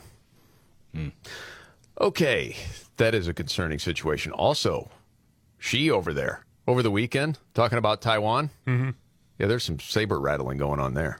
Like, yeah, we won't hesitate as far as military. I'm paraphrasing, but there's a whole lot of problems going on just in the world. It's a good thing we got a steady hand like Joe Biden. Uh, good thing we don't have mean tweets right now. Oh man, that'd be awful. That'd be terrible. Okay. There's a lot more to get to. Oh, apparently we're going to be treated to uh, another clip from White House press secretary. I can't even say it. Cree Jean Pierre. Then what is it? Something Mellencamp? Van, Van Dam Mellencamp. Yeah. There you go. Yeah, that you're going to want to hear straight ahead right here.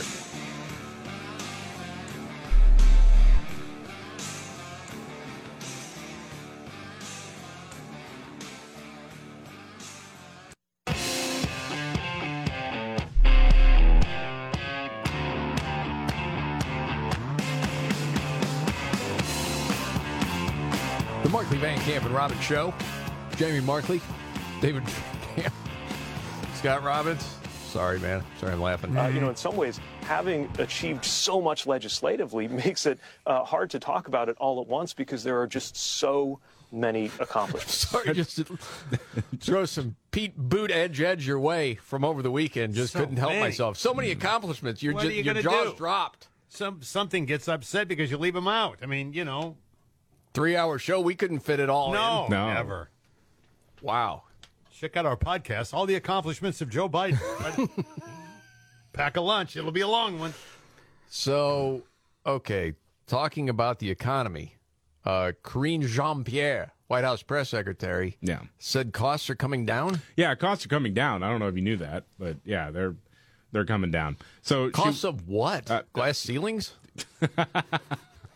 No, that's very costly. Oh. I'm trying to figure out what it is. I suppose I should play the clip. Yeah. So yeah, talking about inflation, and she says we're doing everything we can, and in fact, we have, uh, like Pete Buttigieg said, we have too many accomplishments to squeeze into this one little setting here. Okay. The president understands, and we've talked about this many times, um, that uh, inflation um, is an issue. High high cost, cost is an issue for the American people. Well, thank you for that because a lot of us didn't understand it. That's really good. Thank you. issue, high high cost. Cost is an issue for the American people, and so he's been very clear about making that his number one economic priority, and he has done the work. And he's done the work with congressional Democrats. When we talk about inflation, gas prices, that's been something that's the American people uh, have seen for the past several months, several weeks, and has as cost has been coming down. And they went back up. Seriously, man. Yeah. She has been taking lessons from Kamala because that was close to 30 seconds of saying nothing. Yeah. Except she's trying to get you to believe, well, costs are coming down. Right. You get that. But it's one phrase after another. And as we've talked about, and this is very important to the president, and it's been his focus as far as economic policy. And inflation is something, you know, the cost, the cost that that's important to the American people. Well, freaking right. Of course it is. What are you doing? Right. That's the question. Huh? It's like asking one of your local city officials, hey, what are you going to do about those potholes on Main Street? Well, you see, people really, we understand how important it is to be able to drive on a road. We believe that roads are important, and we understand that the American people expect to be able to drive on roads. And that is why we are focused on people who drive on roads. But what are you doing about the potholes? Who's filling them in? And sometimes, and especially uh, for marginalized people that don't have shocks as good Right. as others, they spill coffee when they run over the potholes. and so it's an assault on the the least among us, actually, when it comes to uh, the economy. You know what? I, I actually I, I think that's a great addition to the analogy here because that's exactly what the White House is touting right now. Hey, we we we're doing this thing with hearing aids to where you can get some of them over mm-hmm. the counter. That'll save you money. I mean, this is literally like if your city council decided they were going to address a pothole problem by putting in place a program to get people's tires replaced. Yes. We're going to save you money on those tires you have to replace. We're not going to fix the road, but No, right. But we know that it's important, and we're doing everything that we possibly can. Right. Okay. Thanks a lot for that. Uh, something else that we're going to get to is apparently right now what Republicans across the country are doing as far as women's access to reproductive health care Yeah. it is an assault. Scott, I don't know if you knew that. On It's- what? On what is it assault on? Women? No, on their access to reproductive Oh, access to repro- health care. okay, got It's it. actually an assault. All right, got it. Do they ever pay attention to what's going on in the world? It's their world. That's the only thing they pay. That's the only thing. It consumes them. This is it. That that you call that an assault? Yeah. Well, it's a. Your language has got the shock value to it, you know, when you use words like that. Yes. disgusting. This is the Markley Van Camp and Robbins show. Okay.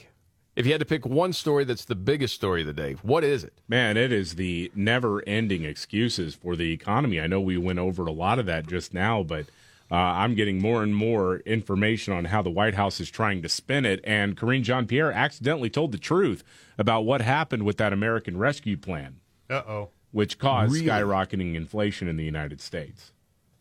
Oh, so we're going to be treated to that. Mm-hmm. Excellent. And Scott Robbins. Yep. Top three stories. Is this from today or from over the weekend? Uh, could be both. Okay. Actually, yeah. Is this something you've been thinking about for a few days? Yeah, stewing it around in my brain a little bit. Yeah. Getting all ready for the big one on Monday? We'll choke it out. Yep. Excuse me? You heard me. Okay. I don't know exactly what that means, but we're going to find out together next.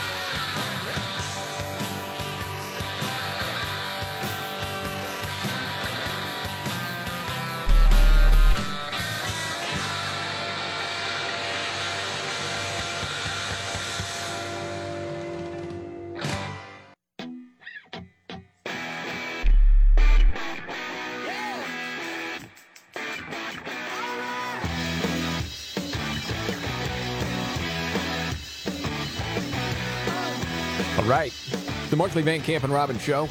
Jamie Markley, David Van Camp, Scott Robbins. Got the trifecta from Robbins coming up in a few. News update David Van Camp, a double shot of Karine Jean Pierre. Oh yeah, absolutely. Uh, so uh, the president's closing argument for Democrats in the midterms is going to be about abortion, apparently, because they uh, obviously they feel like they've got nothing else to run on. Even though, I mean, there's even new polling out that shows that even women ages 18 to 49, yeah, about 10% say abortion is the top issue that they care about.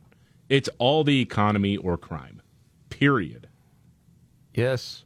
Well, and then it's what we're to believe. Yeah, anything past 17, 18 weeks is diabolical Yeah. to women's rights. Yeah, and, and so Karine Jean Pierre gave a little bit of a preview Oh, okay. Assault on women's access to reproductive health care by Republicans official is an assault, and the president's going to speak about that, uh, as he has been for the past several months. He just talked about when he was out uh, west. He talked about the national bans that we're seeing from extreme Republicans. It's an assault. Yeah. That's what it is. Lindsey Graham's proposal, if you're talking about a national ban, was after 15 weeks. Right. Yeah. That- the, That's So not telling extreme. a woman that's I don't know 20 weeks can't have an abortion. That's an assault. Yeah. That's what that is. everything's lost meaning. And that message will be delivered by devout Catholic Joe Biden. Biden on the assault, and he'll use those words too. I'm sure. Exactly. Come on, man. It's- it's- Think about it. It's an assault. Not kidding. I'm not joking. Right. I know what an assault is. When I was in Scranton, I was working at the pool. I got beat up, and I was assaulted. He did. No. Well, No. yeah. No one not, Not done the- that. The history books will note it. Right. man. That it was an assault. No, re- Assault. remember his keynote story about uh, racial reconciliation is that there was a bad dude named Corn Pop, Yeah. and Joe Biden, as the only white guy there, was the only one equipped to get that guy in line with a length of chain. Yes. Threatened to beat up a black guy to get him in line, and that's him talking about racial healing. Okay, Yeah. You just Absolutely. threaten to whip people, then they'll do whatever you want them to do. Right. Well, I mean, we could go down this road for a while, but there's another clip we got to get to. What's the other Yeah. Karine Jean Pierre? Well, she was asked about the state of the economy, and of course, uh, inflation is out of control, and it's been made worse by the policies of the Biden administration. And she accidentally admitted that the American Rescue Plan is to blame for the out of control inflation that we've seen. Again, she's not very bright. No.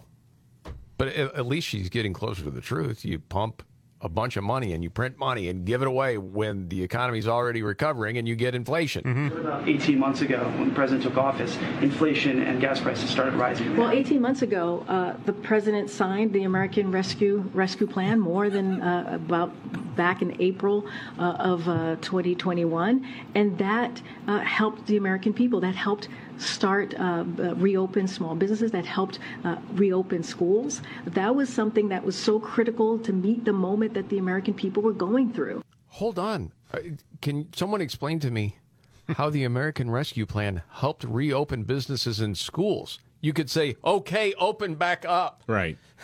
What does that mean? Yeah, it, it, it doesn't. Dude, it's nonsensical.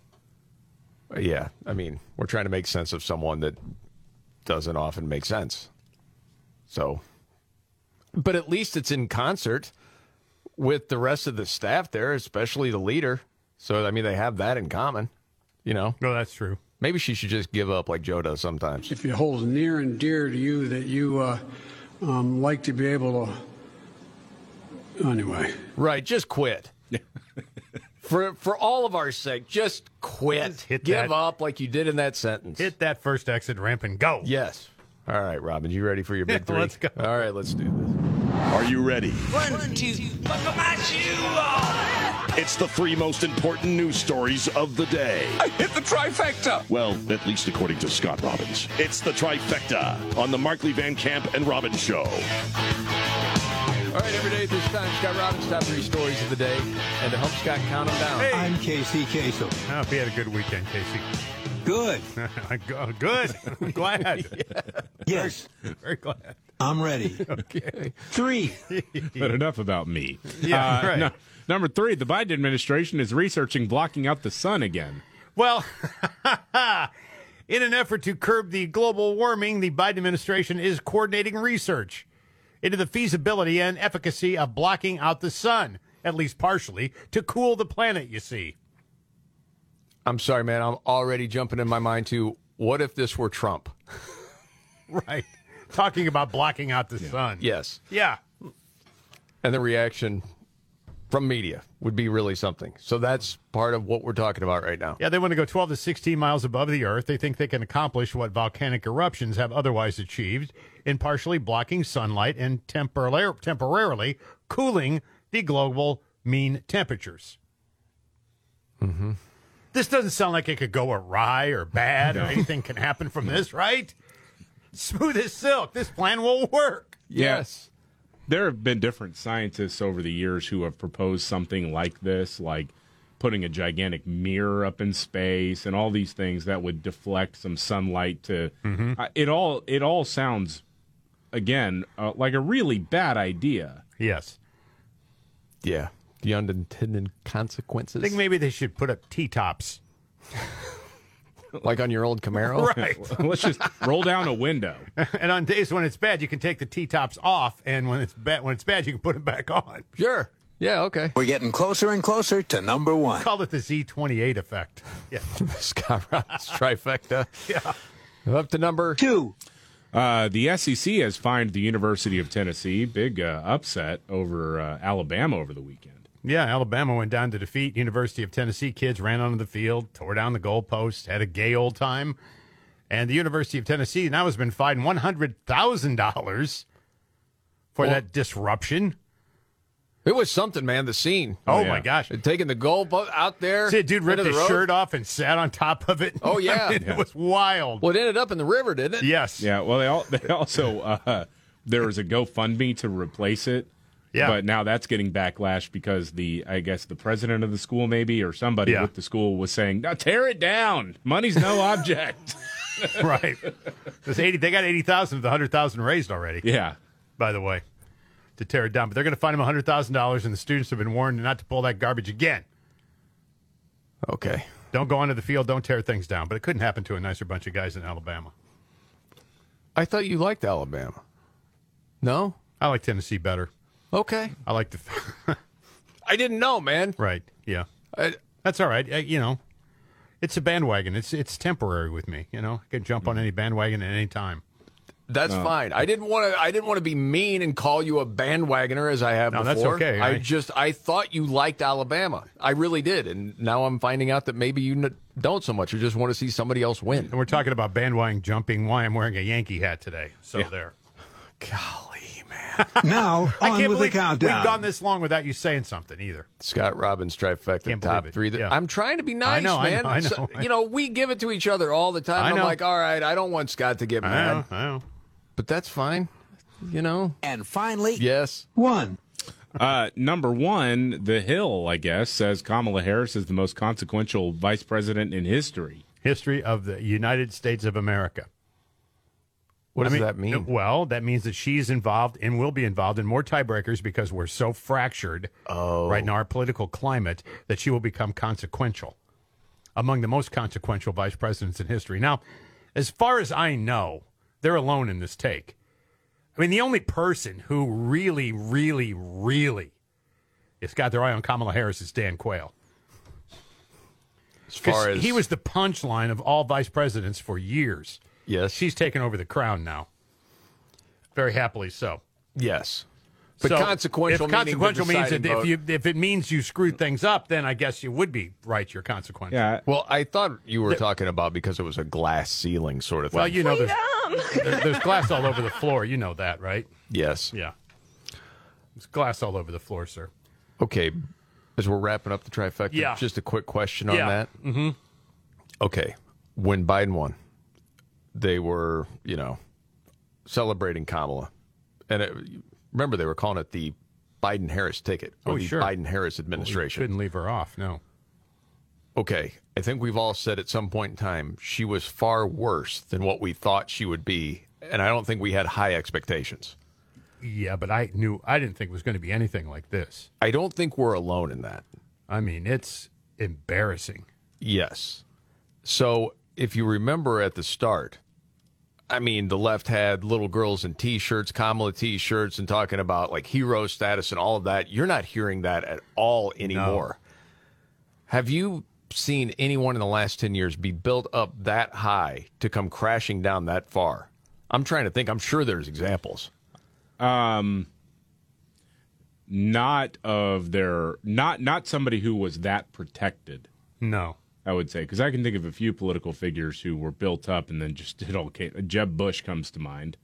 Oh yeah, but that was because Trump just, I mean, he burned it down and salted the earth on that guy. Oh, yeah, dude. That that was out. That was outside pressure, and media did not rush to defend Jeb Bush. No. They loved it, and I'm in that boat. I loved it. I loved watching it. It was something, man. Trump yeah, just we had a lot of fun. you know that that guy is apart. That that is interesting. You bring that up because I hadn't thought of Jeb Bush for a long time, but he was the he was the guy. And Well, the odds-on favorite. oh yeah, Oh yeah, and he had a and he had the good sense after that to pretty much just go and Go you know, away. Sure. sit on his pile of money. I mean, yeah. But I don't know about Kamala. But I mean, I, after this is all said and done, there's no way she goes away. wow, man. There's no way. And how did it happen? Well, she had to go out and speak. I mean, at some point, you, know- got to do the job. And I mean, It is time for us to uh-huh. do what we have been doing, and that time is every day. Uh-huh. Every day, it is time for us to agree that there are things and tools that are available to us to slow this thing down. often, Robin, she'll say that is someone's stairway to heaven. Like that is Oh, that's quintessential. That's under greatest hits. Side one, cut one. Yeah. but is that the one? What Well- we must do to address the root causes of migration, We don't have to go through to that whole thing. address the root causes. Yeah. The issue of root causes. I mean, it was root causes seven times in 30 Oh seconds. my God. It- was it that? I mean, was it? And um, talking about the significance of the passage of time, right? The significance of the Is passage that her of time. stairway? There's so so, when you think many. about it, there is great significance to the passage of time in favorite. terms of what we need to do to lay these wires, what we need to do to create these jobs.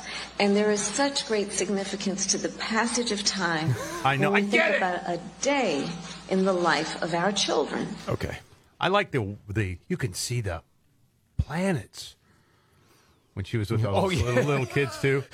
Your own eyes. Yeah, that's right. And they're all actors. Yeah. Yeah, that was Yeah. fun. Oh, are you going to go to the border? You're the borders are, Not today. and everything was a joke, and it's funny. Yeah, that's something, man. All right, Scott Robbins trifecta. Got a news update, and Nimrod's in the news. Straight ahead, right here.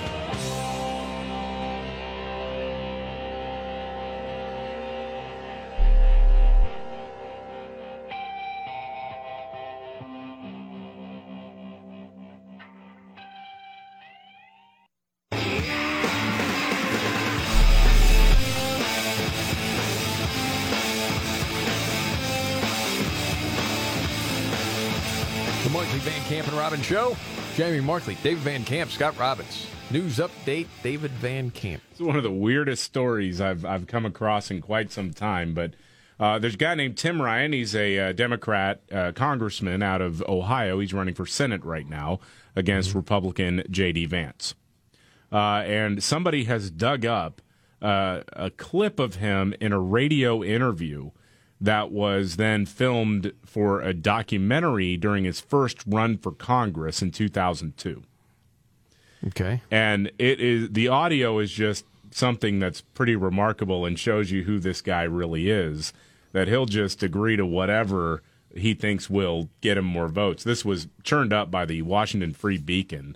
Um, but anyway here is the uh, question and his answer on a, during a radio station interview As a U.S. congressperson, will you support our demand for a full congressional investigation into this matter? Absolutely. Now, what does that matter? The matter is whether or not the U.S. government paid to create HIV to kill black people. What? Oh, that was a hot story for Yeah. a while. Yeah. Really? Oh yeah. Which is, I mean, it's ridiculous. No, that that's not how that happened. Yeah, I No. think they're thinking of crack cocaine. That was invented by the federal government to kill as many black people as possible. Wow. Hmm.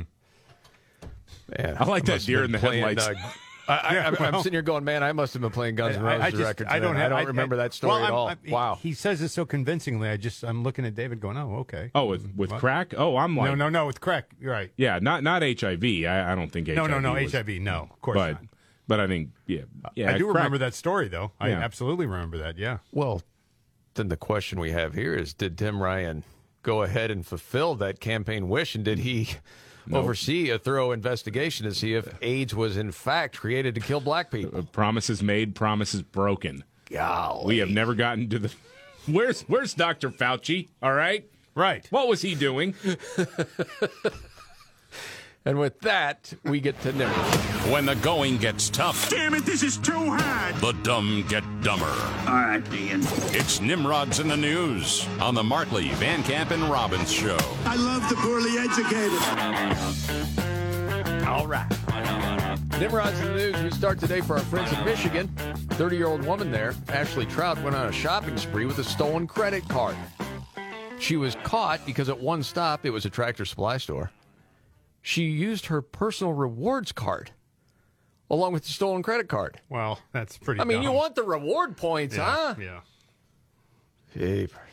Well, did the person with the credit card get the rewards, or did they? That's what I'd like to know. Obviously, it was easy to connect the transaction to her loyalty card, and the cops tracked her down.